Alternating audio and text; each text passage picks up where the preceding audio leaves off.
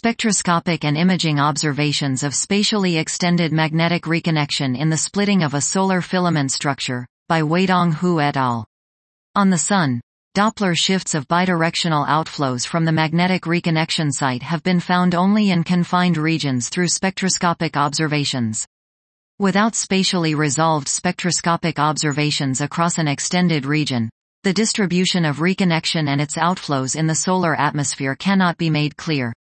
Magnetic reconnection is thought to cause the splitting of filament structures, but unambiguous evidence has been elusive.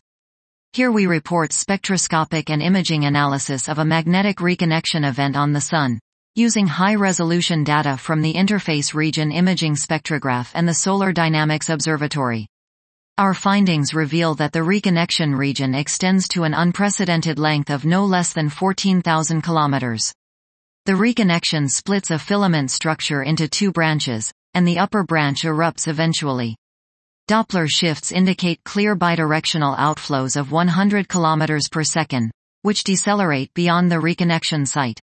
Differential emission measure analysis reveals that in the reconnection region the temperature reaches over 10 mK and the thermal energy is much larger than the kinetic energy. This letter provides definite spectroscopic evidence for the splitting of a solar filament by magnetic reconnection in an extended region. Dot. This was, spectroscopic and imaging observations of spatially extended magnetic reconnection in the splitting of a solar filament structure, by Huidong Hu et al.